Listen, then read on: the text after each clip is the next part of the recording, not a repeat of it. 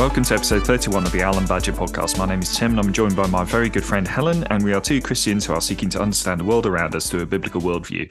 We want to encourage our listeners to apply critical thinking to news and current events as we seek to live for Christ. Hi, Helen. How are you doing today? I'm doing good, thank you. Excellent. Have you had a good week so far? Because it's almost the end of the week now, isn't it? So, how's yeah, your week it been? is. Yes, uh, it's been good. These bank holidays make um, the week bit complicated. I'm never quite sure what day it is. yeah, it's uh, it, there is there is a smorgasbord of bank holidays um, yeah. this month, which is um, uh, yeah, I quite I quite like bank holidays actually. Make make make the week a bit shorter. Not the same thing wrong with what we're doing in the rest of the week, of course, but it's just nice to have a bit of extra time. Nice to have a long weekend. Um, yep. You doing anything this weekend? Um, are, are you are you are you watching the um uh, coronation? Tomorrow? Coronation. Yes, we will watch it. Yeah, you will watch it. Yeah, okay, with interest. Yes, That's interesting. Yeah, yeah. Okay. Excellent. I think I might. It might sound a bit nerdy. I'm actually going to have a look. They've released the um uh, the service or the you know the liturgy oh, or whatever order of service. Um, order of service. I think, yeah. and to see what's going to be said, and I'm going to have a look at that, and I'm quite interested actually in the changes that they've made. It will be interesting to see that. Yeah, I, am not sure. Yeah. I, I I don't think I'm going to watch it actually. No. Um, no. Well, um, only partly. I've never watched a coronation before.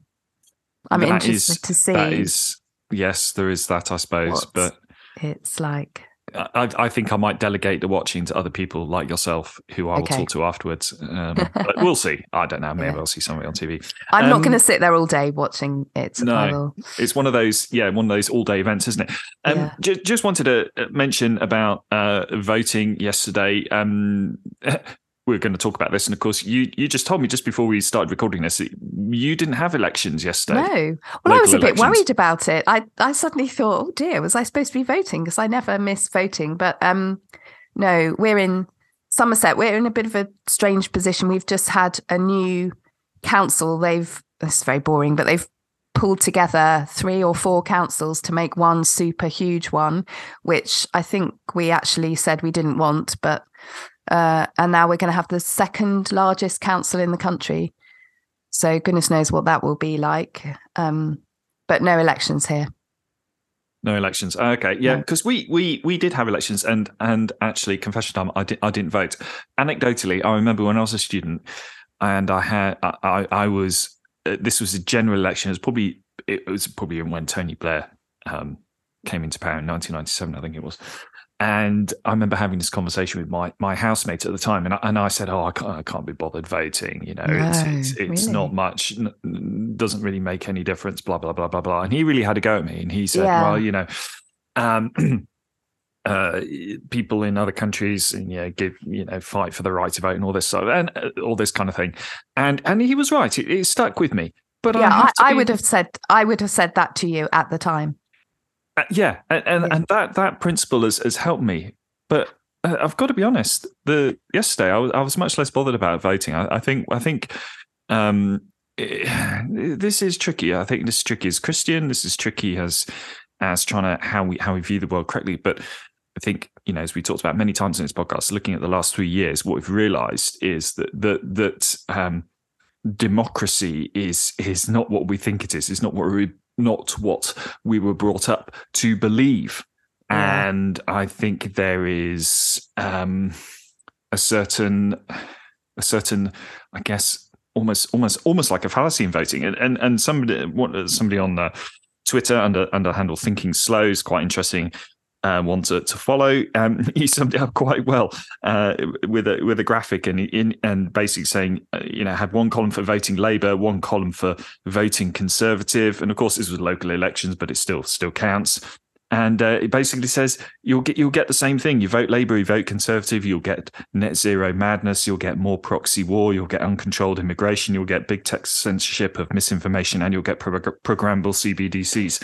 So I think the point being that that um, maybe I don't know, but well, I suspect that we're fast approaching that stage where it, it's not going to matter really who you vote for, um, and uh, that's a rabbit hole we could get down another time.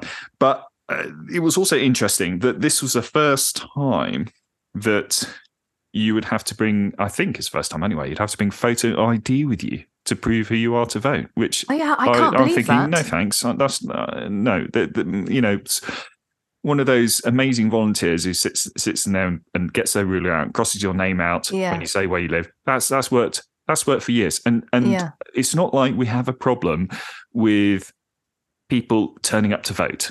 We have the opposite. Yeah. we have people who can't be bothered to vote, says Tim, who just explained he hasn't voted yesterday. But anyway, you get what, get what I'm saying. So was it an just, extra barrier. Do you think work. that was across the board asking for photo ID, or was it just your council? No, no, no. So it was, it was, a, it was a, I think it was, a, as far as I'm aware, it's across, it's across the board. Um, well, the first first question is, what if you don't have photo ID? ID because I mean, I don't have a passport. I do have a driver's license, but not everyone does. I think. Well, what they, else would you have? I don't know off the top of my head. I I believe there was things in place for people to be able to, to to generate some kind of identification to prove prove who they were. But again, this is just unfortunately, it's just it's moving towards this in quotes papers please kind of culture, which we've always been against in the UK. I think, yeah. um, and and we're fast moving towards that. Uh, in fact, I, I, think we're already there, actually, sadly.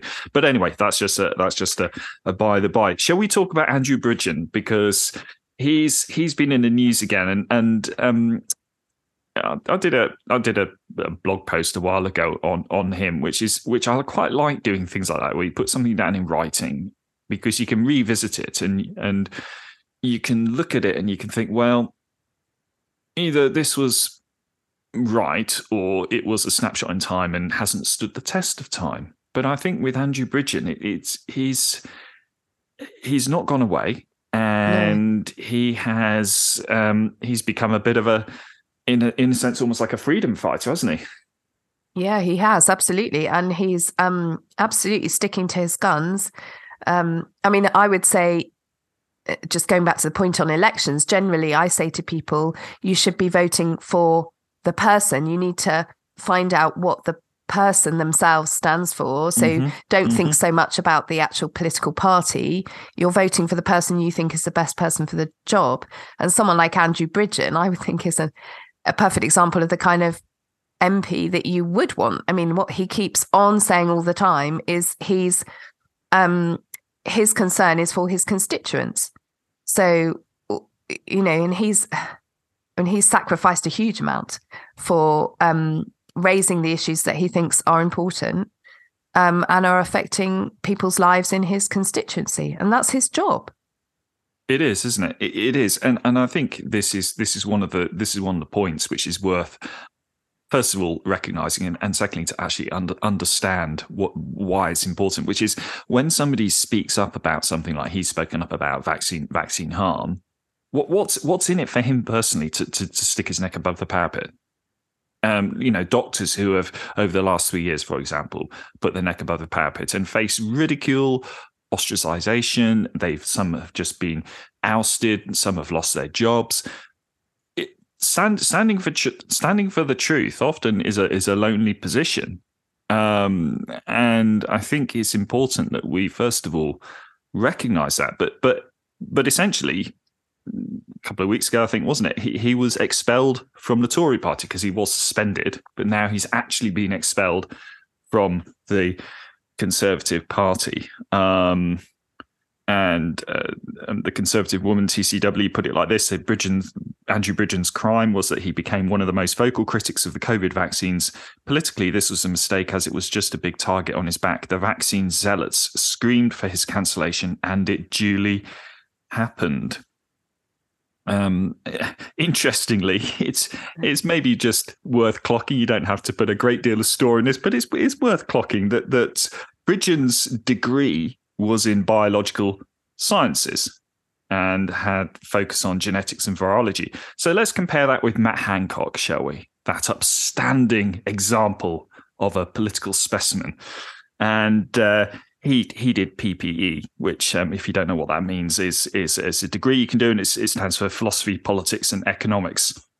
And uh, who out of those two would be be more uh, suited, shall we say, to to to discuss um, whether a vaccine is is good or not. The the former health secretary with a degree in PPE or an MP with a degree in biological sciences.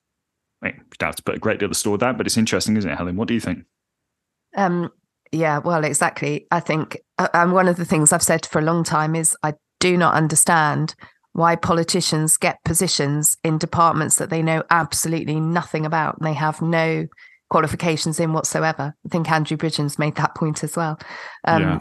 But he, yeah, he he is perfectly well qualified to um, to uh, study the literature and and speak to um, to different experts on on the topic. And I mean, one of the points he made before his um, after his the first speech that he made in Parliament, um, he said he had gone to all the experts, all the people whose work he was uh, citing, um, you know, to check that what he was going to be saying that he'd got everything correct. He he'd cited everything, referenced everything. He he put all the all the information as a press pack for everyone to be able to go and look up the statistics he used and everything. And yeah. and still he's vilified. But actually, interestingly, no one has actually come back on any of those points. No, no, they, they to say, they, "Oh, you're wrong. I've gone and looked at that, and you're wrong." Uh, yeah, exactly, exactly, and and you know you hear that well-worn trope trotted out at the dispatch box by the likes of Rishi Sunak, where just to respond to something that Andrew Bridgen might have raised, or or one or two other MPs willing to to risk their reputation, and you know Sunak responds with that trope of, "Oh, it's safe and effective." It's like yeah. ridiculous. Yeah. It's ridiculous, and and it's it's it's tricky with the, with the likes of Hancock because do they do they are they misguided? I don't think they are. Uh, I think they they believe that they are willing to lie and to propagate that lie to to the point that they think they're impervious to the truth. Um, the the only the only hope that's the only hope for all of us, actually. But the only the only hope really for Matt Hancock is he repents, is he realizes he repents. Um, but he's he's so far down the the rabbit hole of lies and deception that he acts as if he's above it all, uh, yeah. as do most of the mainstream politicians. Um, not in, not only in this country but other countries as well, and, and, we've seen that time and time again. And we've covered this in other podcasts as well over the last um, you know seen this time and time again over the last last few years. Um, and spiked, you know, spiked online. It's kind of I always I always used to think of spiked online as um, which if you don't know is like a online magazine news in quotes outlet. I always thought they were kind of more alternative media in in in the past, but they've yeah. they've really kind of nailed their colours to the mast because they they've done a a hatchet hit job on um, Andrew Bridgen um, and any any art, any article, any journalistic piece that, that includes the phrase near the beginning, it can be tempting to ignore the anti-vax conspiracy theorists.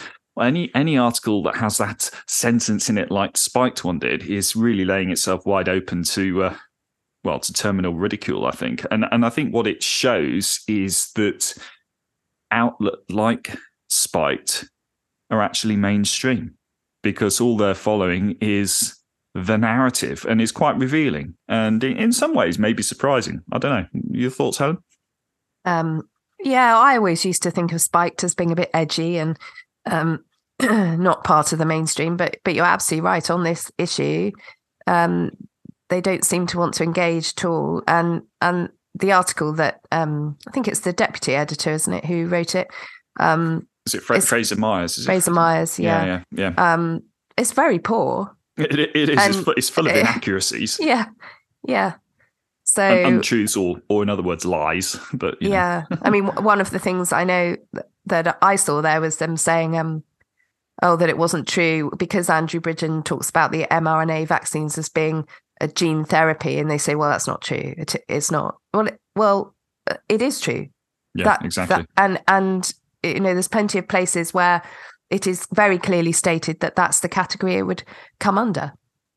Yeah, yeah, it's it it is um it is it is quite revealing, and and I and I I was, I suppose, I was surprised that spiked would be the outlet for that kind of vitriol, but um, normally you'd expect that kind of nonsense from something like the Guardian, wouldn't you? But um, but there we go. Um, you live and learn. And uh, one commentator, I think this, I think this was George Galloway of all people. I'm not not really a fan of him, but I thought it was interesting. He he said um, he said something along the lines of the branding of dissidents as conspiracy theorists is fast becoming the conspiracy.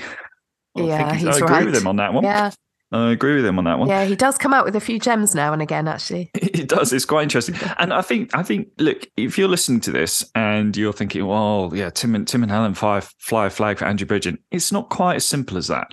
We're not we're not saying that we uphold Andrew Bridgen as a great all round MP. We are simply saying on this particular issue, he has been willing to stand for truth at cost to himself and that is worth taking note of. And i think this is what this is where we're at at the moment. You have to look for who might be standing for the truth. And just because that person stands for the truth does not mean that you take everything else they say about other aspects of life and culture as the truth as well. You can't do that. You have to weigh everything up on an individual basis. And I, I just think it's really important to underline this because it's so we're so caught up, I think, in our culture of following celebrity, following um, following somebody who who is a leader in narrative. In other words, if that person says something, whatever they say is going to be great. You can't do that as Christians, unfortunately. The only person you can do that with is, of course, Jesus. Um, but as fallen people, we have to weigh everything up individually. Do you know what I mean, Helen? Yeah, yeah, absolutely. I think you're right. Um, and the thing that I don't understand with someone like Andrew Bridgen is whether you know whatever you think about the issue that he's raising, he's doing what an MP should do. He's questioning, raising questions, saying this needs to be looked at, raising issues, bringing evidence, and that's his job. Yeah. Yeah. And yet, what I, I don't understand why people aren't going, yeah, that's what MPs should be doing. And when he raises these, then it's up it's up to the you know, if people think, well, that's not right, that's not true, what he's raising, well, they need to bring the evidence to disprove that. Exactly. And if they can't, then there is an issue there that needs investigating. Exactly, exactly. And and as a kind of um, a note on that particular point. Just because a, a self-proclaimed fact checker says something, well, generally speaking, now self-proclaimed fact checker will often be spouting lies, actually, or half truths, or, or even bought scientists is not enough. We have to look at the truth, um, however that might that might come about, and we've learned that from the last three years, haven't we? Yeah, um, and and just um, on the point of um, you know the actual straw that broke the camel's back, I suppose, or the thing they got him on on his um, tweet. Well, mm. I've seen that misquoted many times. Oh, yes. It, it wasn't yeah. his tweet. It was him forwarding a tweet from an Israeli academic who was saying that the um, issue around the vaccine harms um, may well be the the greatest crime against humanity since the Holocaust. So you know that that's not and then people saying it was anti-semitic well there's nothing anti-semitic about that he was not denying the holocaust and and ironically he was quoting an israeli saying this you know, yeah. it didn't make yeah. any sense. And the no, number it, of places where they have misquoted or yeah, said he said, or as if he was saying, um, comparing to the Holocaust, it wasn't. It was saying, you know, it was it was putting the Holocaust in the place of the greatest crime against humanity and saying that this could well be the next one. Yeah, it, it, it, exactly. I, I, think these these kind of attempts at, at, closing down a debate we've seen time and time again. It's the equivalent of saying if somebody if somebody questions an uncontrolled immigration, for example, like we are experiencing in this country, mm. to question that is is racist. No, it's not. No, it's a legitimate question. But but but by associating it with racism, for example, yeah, it then is an attempt to close down a debate, and and and we can't we can't progress We can't sort things out. We can't come to a just and righteous outcome if that is the level of of um, debate. If those are the parameters with which we operate in. And uh, I think as Christians, we've got to be alert to that because it can happen all too easily. It's, it's, it's very easy within the church to want to kind of, I suppose, fit in the kind of acceptable uh, almost like an Overton window, if you like, of acceptable discourse, and want to fit in with that. And sometimes we've got to be prepared to to challenge that and yeah. go outside it if we're going to pursue truth and pursue just just justice and righteousness.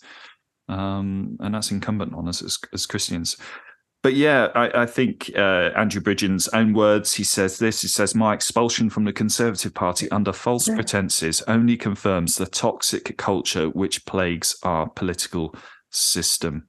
And he's right. He's right. The answer is not found in politics. It really isn't. So, so do pray for Andrew Bridgen. Uh, pray for his wife who's standing with him.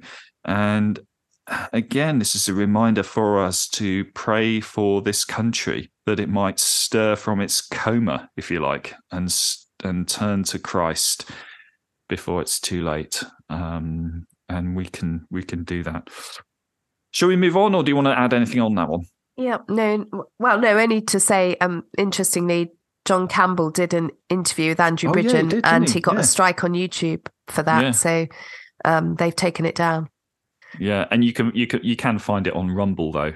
Yeah. Um, um, but yeah, YouTube owned by Google, in case you don't know, um, being the gatekeepers of what is right and wrong, in quotes. Um, but yeah, we'll, we'll, we'll make sure. We, yeah, maybe we can link to that if we, if we remember when we do the do the notes.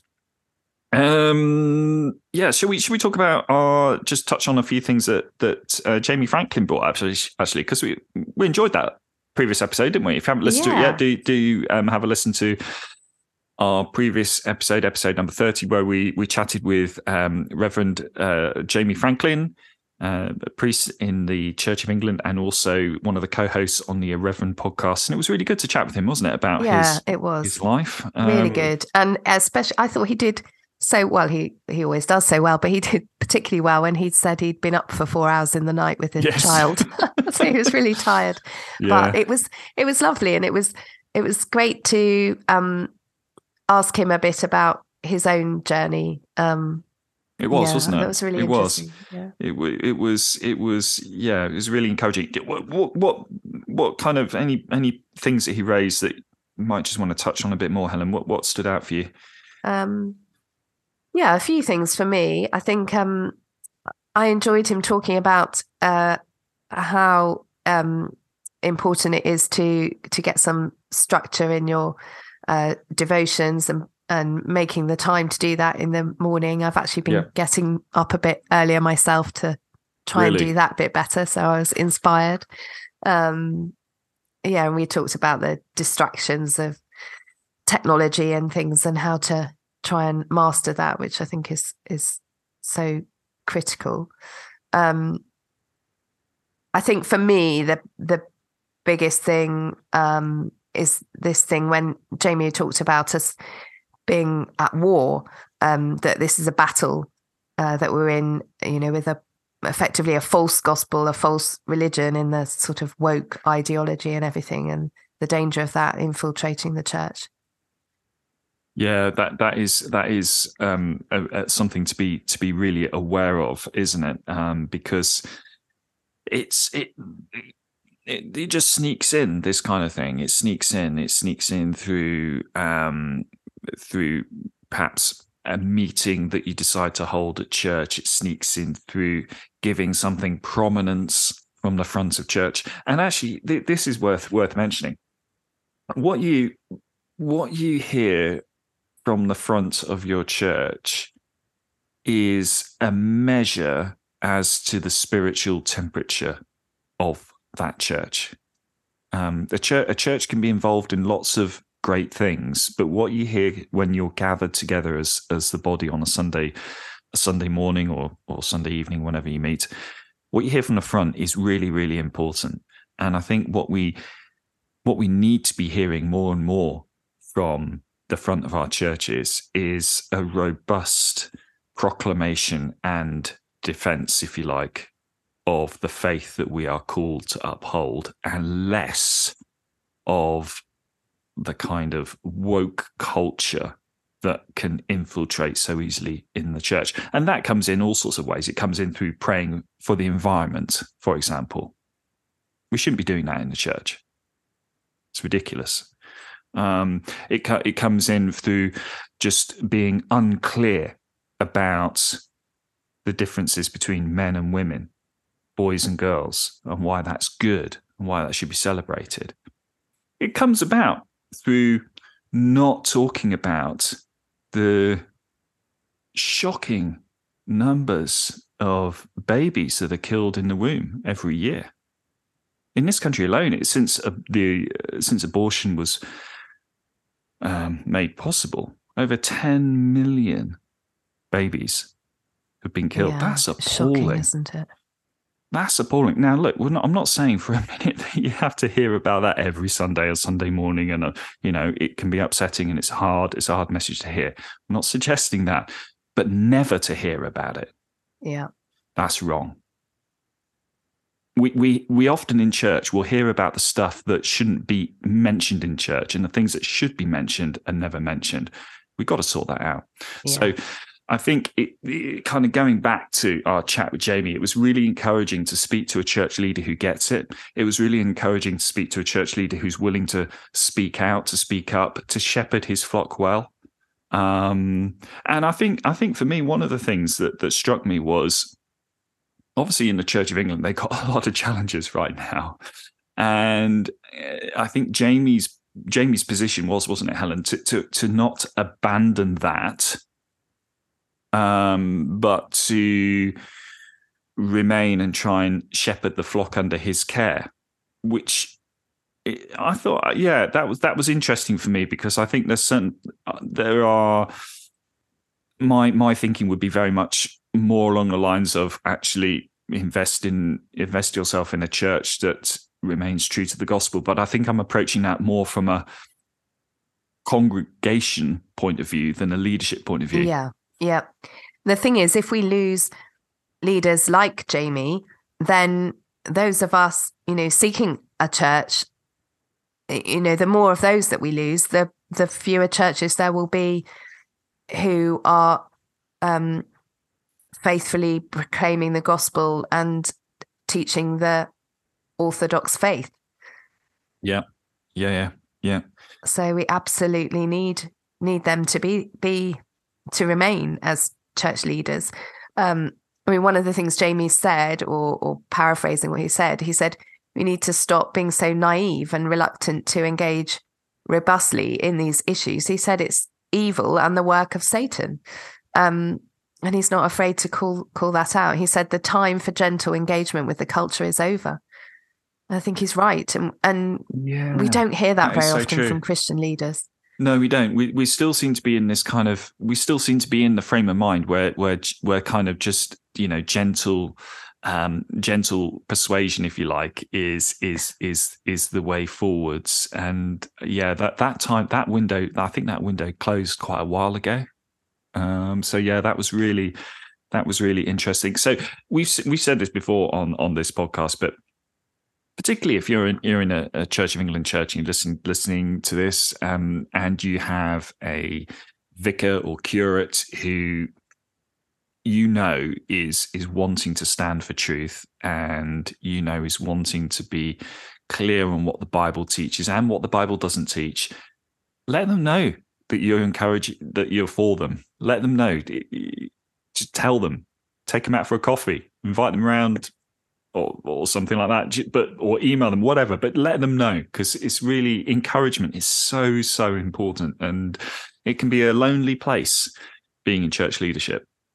Yeah um, definitely. i know that. And i think that it's it's really key to to let people know that you're supporting of them eh, should we move on or anything else you wanted to well just just one other thing um that i thought was uh, was that he really hit the nail on the head um this issue of um, he talked about catechizing, um, oh yes, teaching yeah. the faith.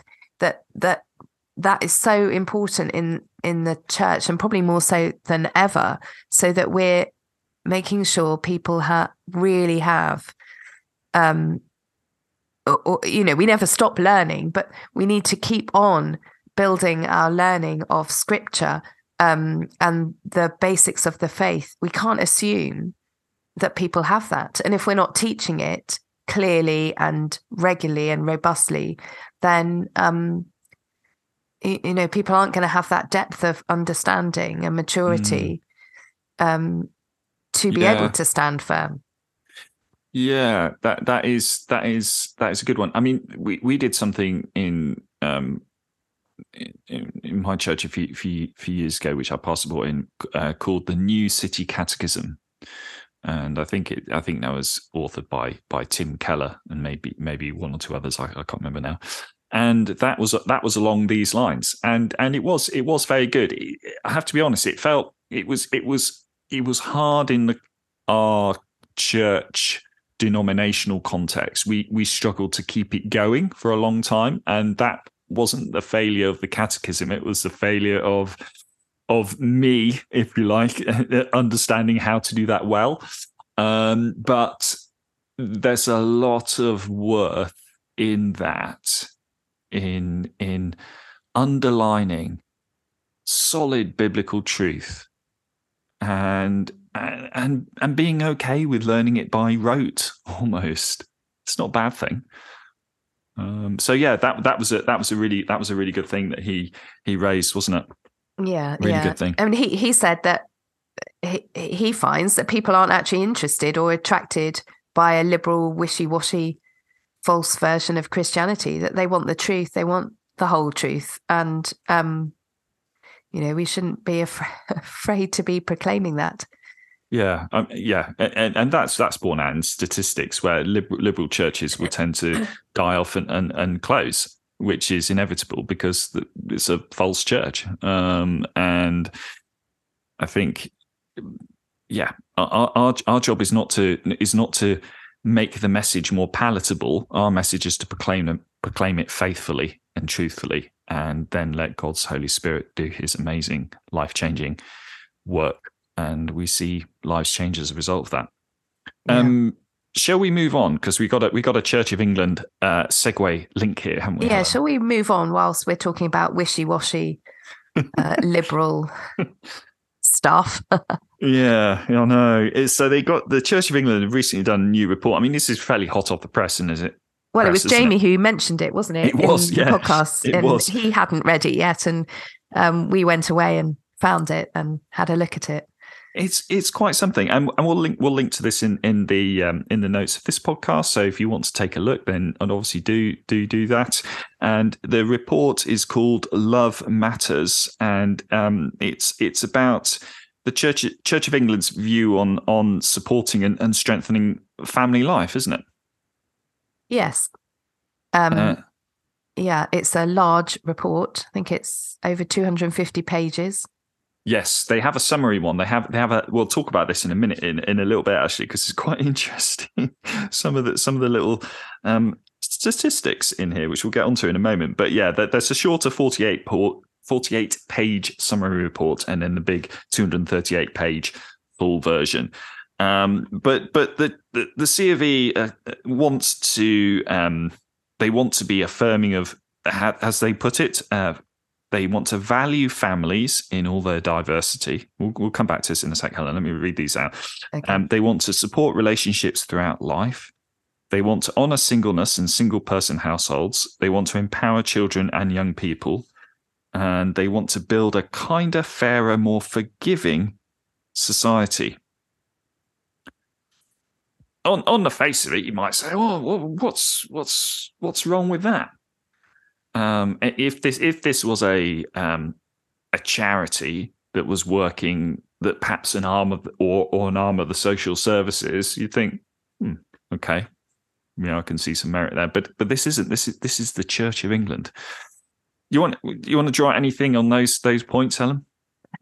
Well, where do we start? Know, yeah, where do we start? Um, probably one of the first things is uh, you know this issue the the first point they make valuing families in all their diversity. I don't really know what they mean by that. Um, D- diversity is a loaded word now, isn't it? Yeah, it is. I think yeah. I think that that that first of all have to point that out. So di- diversity is code for um, gay, lesbian, trans, essentially. Uh, it can be other things as well. Let me let's be clear. It can be other things as well. Um, certainly not all negative at all, but um, it definitely is code for those things. So yeah, what what what what what does that mean? Is if they just said to value family life, think okay, yeah, I I, I can't complain there. But value value families in all their diversity. Hmm, okay, yeah, we get we have an inkling of what's going on here, don't we? Yeah, and and the thing is, there's a difference between um, or or it gets confused, doesn't it? When you say valuing, you know, we're called to value everyone everyone is valuable to God. Mm-hmm. Um, yeah. But That doesn't mean that the way everyone chooses to live or the choices they make or their behavior it is equally valid and equally righteous. It, do you see what I mean? Yeah. That, yeah. So you can value someone who may be destroying their life by their behavior. And if you love them, you will say, hold on a minute you need you know what you're doing is you're destroying yourself with your choices you're making. And you know i'm concerned for you. Um so yeah the language is it, it's, it's vague, not clear is it? Is it is it would it be I, I don't know i mean could could it be more accurate to say you know we we want to affirm family values in all their diversity. You know so so whatever whatever whatever your family values we affirm that. That's kind well, that's of everyone then. that's kind of what they're saying isn't it? If, well, the, if well, they're that, valuing family yeah, and all the diversity. Yeah. which means you choose to ha- uh, you know structure your family however you like and whatever you decide and whatever you do. Yeah great. Go for it. This this doesn't this doesn't necessarily bode well for for the church which is um really there to provide leadership. This seems to be more the church providing support, doesn't it? Well, or it's whatever I, people deem important. Yeah, I think it's coming at it completely the wrong way around. So um, rather than what I would expect from, you know, for a report like this is to have some value, um, I would expect it to be what does the church believe is the best thing for family life. What is family? What is the best possible model for family? Um, and, and why is that? what does the Bible family? say? Exactly. Yes. I would expect the report to be full of scripture, yes. um, showing what what is the biblical view of marriage and family, um, and the place for raising children. Why is it important? Um, and how can we support people to live in this ideal model, which is the building block for society and what God has ordained and designed. Yeah, yeah. That's what I would expect.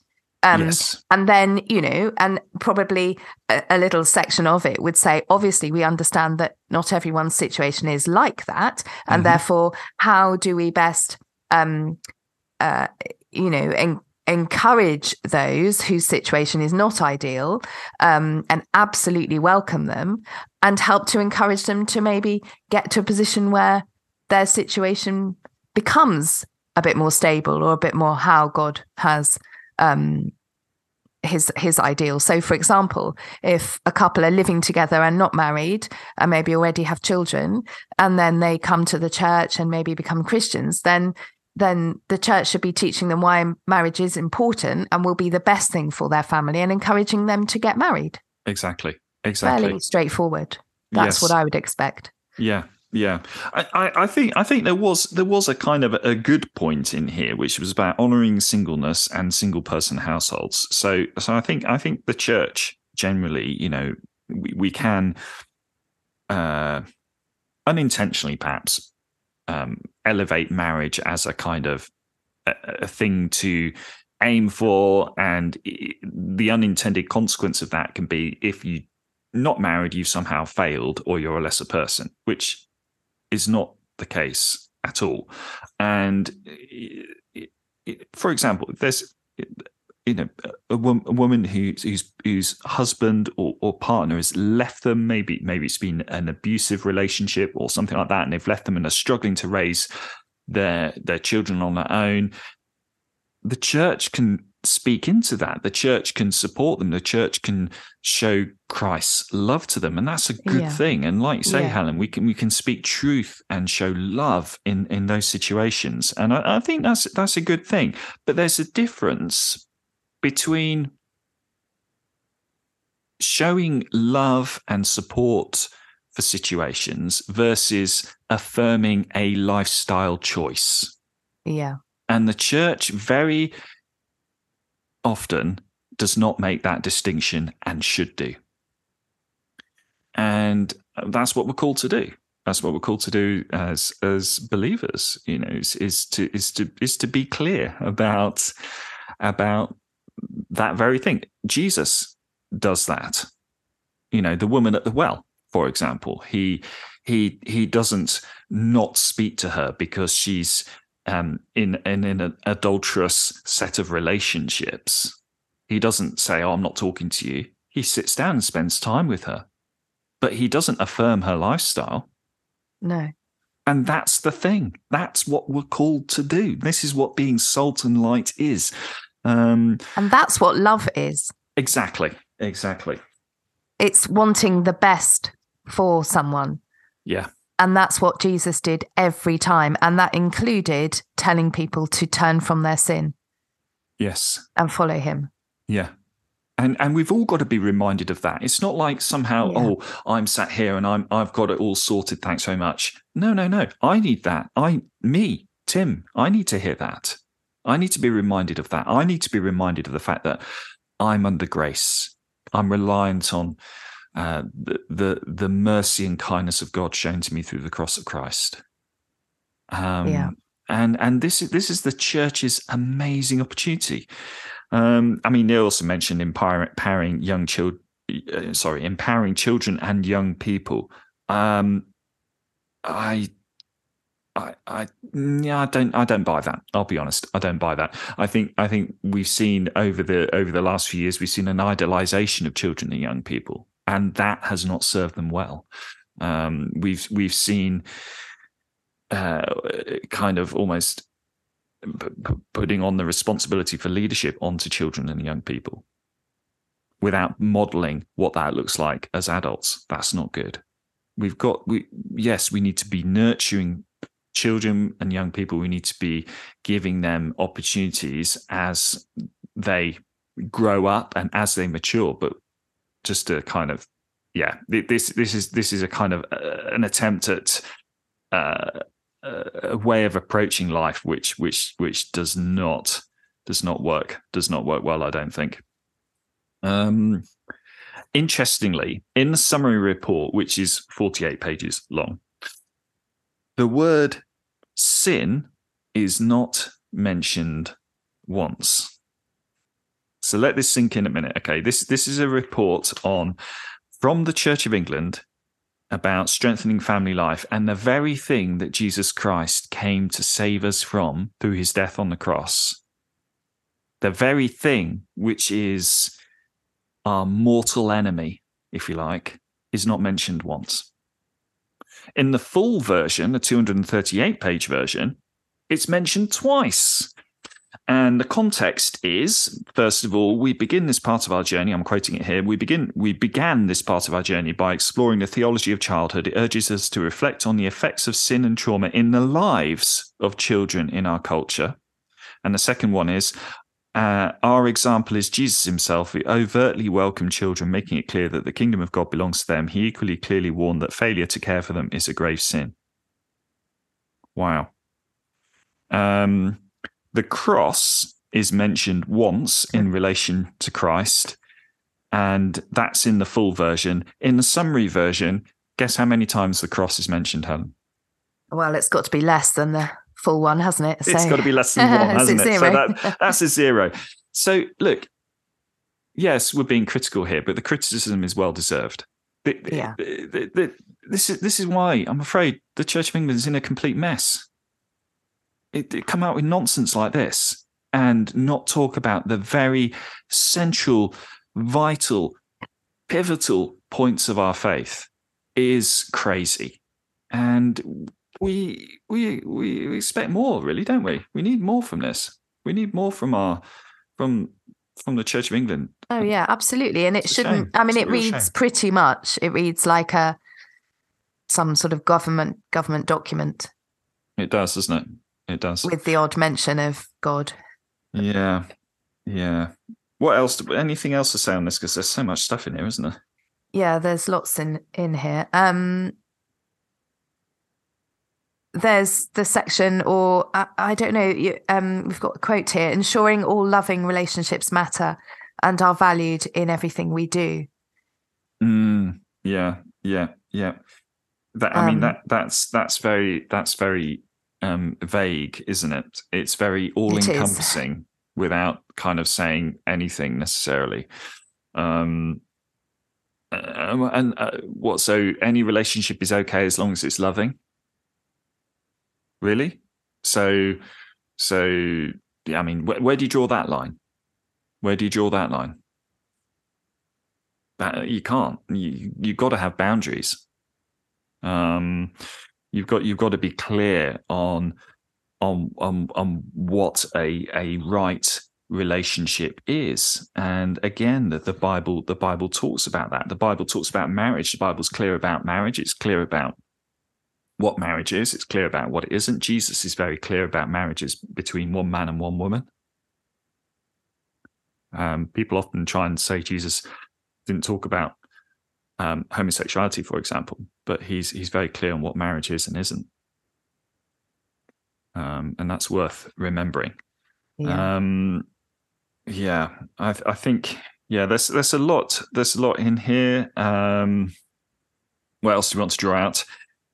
There we got. Um, I think again we just go back to this whole thing of have a look at this document yourself. Um, perhaps ask if you're in a Church of England church, ask your ask your vicar, ask your curate, are they aware of it? What's their view on it?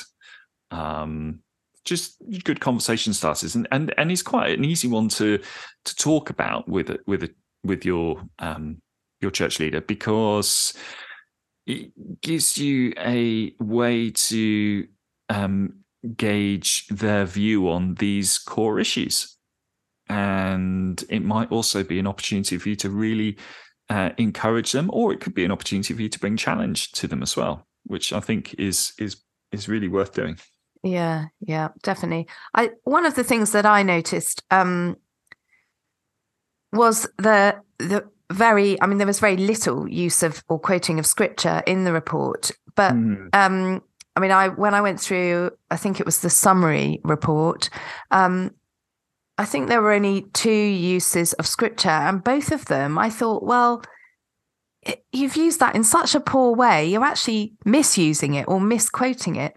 So, one example, um, uh, the, the quote says, um, uh, one example, talking about the example of Jesus himself, who overtly welcomed children, making it clear that the kingdom of God belongs to them. And mm. that's it. They say no more. The kingdom of God belongs to children.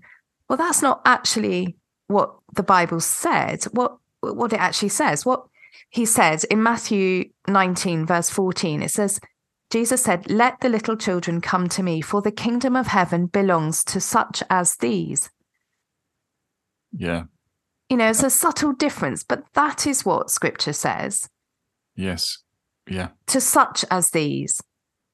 Um, you know, this is about humility. In the previous chapter, he says, I tell you the truth, unless you change and become like little children, you will never enter the kingdom of heaven. Therefore, whoever humbles himself like this child is the greatest in the kingdom of heaven. That's what he was talking about. Yes, exactly.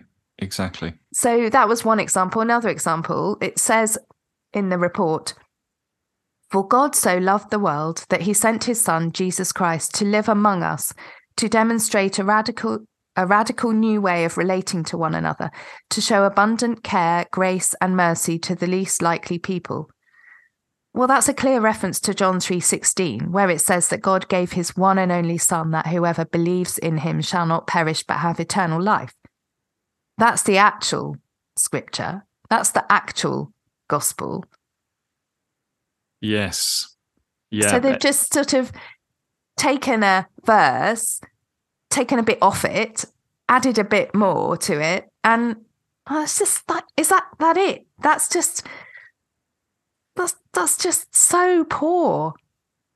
It it, it could have been, it should have been uh, an uh, an opportunity to do this amazing document which affirms the family, affirms marriage, affirms the place of children within that from a biblical point of view, underlining that, saying why the church believe what they do, what why the church will will do what they do, where the church needs to realign itself with scripture and proclaim that more faithfully, boldly, and courageously. It's got an opportunity to do that. Yeah. But but this kind of this this woolly woolly word soup nonsense that we yeah. seem to predominantly be looking at here is is is shambolic, I'm afraid. Um, I, I mean, where's the mention of you know where Jesus says, if anyone causes one of these little ones to sin, it'd be better for them to have a millstone around their neck and and drown in the sea. Which, the interestingly, sea. interestingly, was massively um, mis misquoted.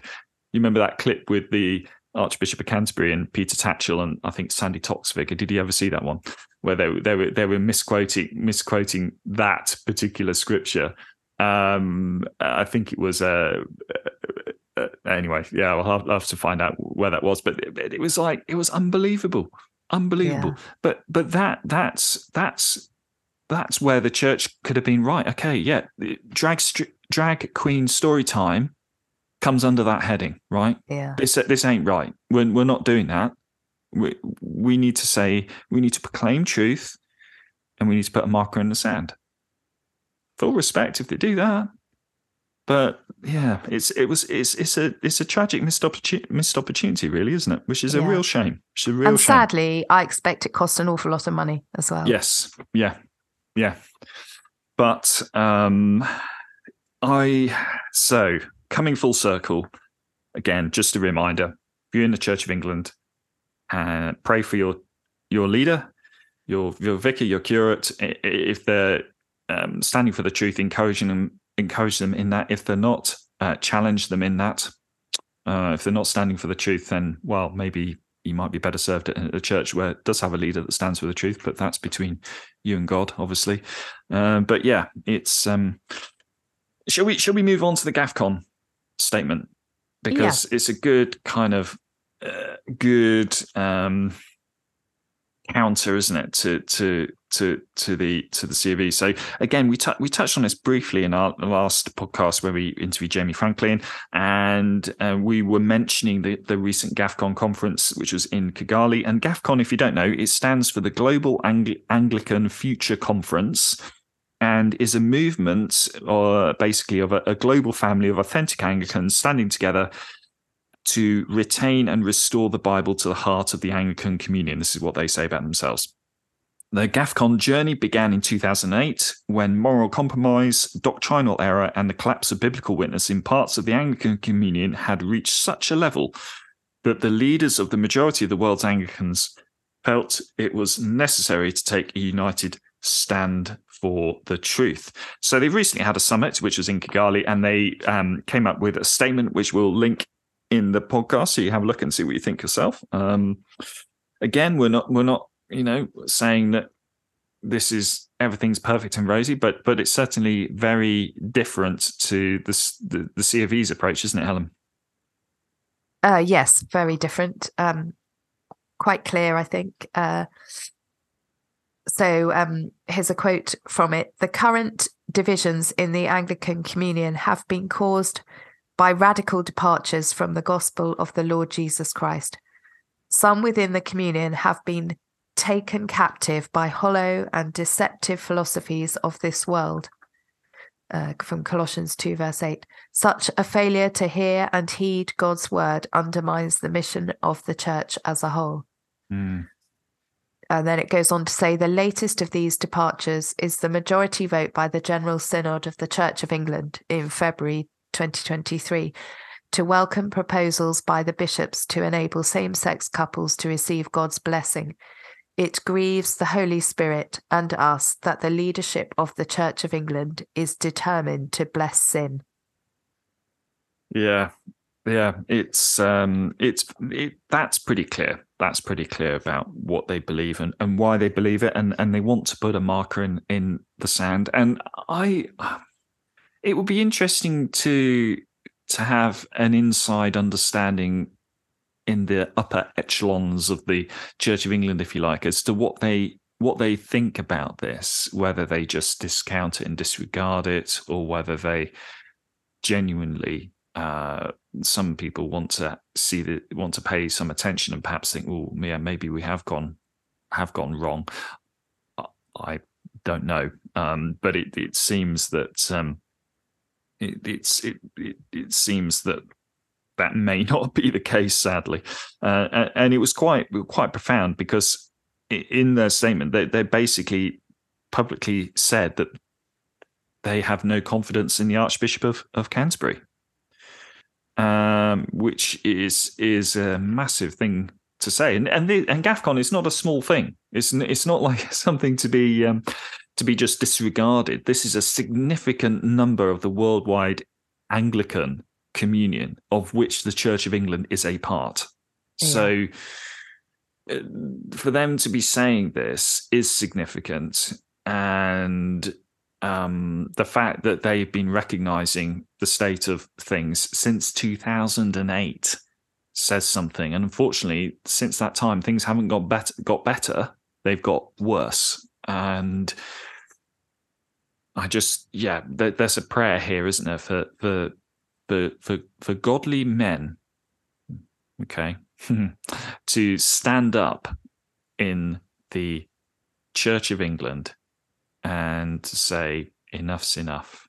We've yeah. got to we've got to repent and turn back. We've got to start doing the things we've stopped doing, and we've got to stop doing the things that we started doing, which grieve God, so that yeah. we might, yeah, have have God's mercy come upon us. I really hope. I really hope. Um, yeah. Anything else, Helen? It's a fairly no. short podcast, I think. This one, isn't it? So, so anything else to mention on that one? Um, it might come to mind. Well, I, I just no. I I think that's right. I think, I mean, some may argue that they perhaps should have stood up more robustly sooner. Um, I think the thing is in the Anglican Church, there's always been great variety. Yes. I choose not to use the word diversity. um, so there's always been uh, some people use the term a broad church. Mm. So, I mean, one of the things that I've always actually quite liked in the Anglican church is is that that is the case. You can go to one Anglican church and it be completely different to another. Um, you know, in in in our country here in the Church of England, um, some meet in a very traditional building. Um, when I was in uh, Church of England church a few years ago, we met in a school building, so it didn't look at all like a traditional church building. Yeah. Uh, you can have some that are very uh, evangelical, charismatic, if you want to use um, different labels for them. Others that are much more people would term high church, almost towards the uh, Anglo Catholic end of the spectrum, very um, much more traditional, lots of ritual and liturgy. So, you know, a really broad spectrum of um, different ways to um, to worship God, different ways to hold church services, and um, yeah. So, uh, and I wonder if because of that, there has been this tendency to try and hold everyone together, even when people think quite differently um, on on all sorts of issues and matters of doctrine, but um, you eh, you can't you cannot keep doing that with these issues. No, you can't. Because you you can you can all have different ways of doing things, but you must all agree that Scripture exactly. is the Word of God. And if you exactly. can't agree that that is the case, then uh, you know you, you then you have to something has to something has to change and the ones who don't want to hold to scripture will have to go and do their own thing exactly exactly that is that is you've hit the nail on the head there which which is you can have I'm going to use the word. You can have diversity. Diversity. You, you can have. What did you say? What was your alternative? Variety. You can have variety. You can have diversity. Great, because because heaven is going to have lots of that. But what it's not going to have is variances in doctrinal belief or variances in in quotes truth. You can't have variances of truth. It's either true or not. And that's what we're called to as followers of Christ. You can have an amazing array of different people and different backgrounds coming together, and we're unified. We're brought together through the work of Jesus on the cross, through the Holy Spirit, who brings us into truth. And this is this is vital, and this is what we've got to uh, as believers, we've got to encourage one another with, we've got to build one another up with, we've got to remind one another of this and pursue it as well. And uh, this is this is the call, isn't it, Helen? This is the call. Yeah, yeah, definitely. Shall we shall we finish with a bit of scripture? Yeah, yep. Shall you, I read do, it? Do you want to read it out? Yeah. Yeah. Sorry about my cold, everyone. If I sound a bit nasal, I think I think you do. You think, you do, you're doing you're doing well. You're doing well. Uh, try not to snivel. Um, so I'm reading again from Jude and verse 17. But, dear friends, remember what the apostles of our Lord Jesus Christ foretold. They said to you, In the last times there will be scoffers who will follow their own ungodly desires. These are the men who divide you who follow mere natural instincts and do not have the Spirit. But you, dear friends, build yourselves up in your most holy faith and pray in the Holy Spirit. Keep yourselves in God's love as you wait for the mercy of our Lord Jesus Christ to bring you to eternal life. Yeah, amen. That's really good, isn't it? I think it's that great reminder that that divisions in the church, they're not caused by people who are pursuing truth, but those who scoff at truth. And we need to take hold of this call to build ourselves up in our holy faith and to keep ourselves in God's love by sticking to the truth of who God is, what he says as revealed in his word. And truth and love, they go hand in hand. And this is this is one of the things that we see in um, in John's letters. Uh, if you look in one John, two John, three John, you'll see this about we often talked about. You know that that the um, the the fact that love is a big theme, which it is, but it goes hand in hand. Love goes hand in hand with truth, and uh, this is what we are called to as followers of Christ. Um, but yeah, so so I hope hope you can be encouraged, be encouraged to press in and press on in pursuit of truth. Um, dig into God's word. Um, don't be swayed, um, and uh, keep going. Yeah.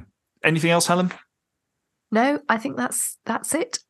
That's it. Well, this this is this is a relatively speedy speedy pod for us, isn't it? Yeah. Um, we've got we've got some more um, good things planned for for future podcasts in the near future. So um, please do share this podcast and have a look through our our, our, our small back catalogue now of, of, of the other thirty episodes. You might, I'm sure that there's quite a few things in there which you might find interesting if you if you've just recently joined us as a subscriber or listener. Thank you for listening. Thank you for for um, uh, getting this far. Really well done. Uh, do share do share the podcast with uh, people you think it would encourage um, and spur on because that's why we do this. We want to be encouraging one another uh, and spurring one another on and keeping keeping things real. You can find um, links to the various bits and pieces on the Linktree link which is on the podbean site. Um, helen's substacks on there and we've got a small telegram channel which we post stuff to uh, you can you can support the podcast too if you want to through buy me a coffee. That would be uh, that's always much appreciated. Because um, obviously, doing anything like this, there are small costs incurred with that. Um, anything else to add, Helen? Um, no, I think that's all. That's all. Well, Helen, Helen is you're going to be taking lots of vitamin C now, aren't you? Basically. Yes. Oh, yes. I have a whole regimen of vitamins and yeah. Vitamin C and wine, apparently. Vitamin C and wine. Yeah. Do you think that might work? I might uh, try that. Yeah, I think it would work. Definitely. Dr. Tim says that will work. Okay. Right. Okay. Well, thanks for listening, and we'll yeah. see you guys on the next one. Yep. Bye. The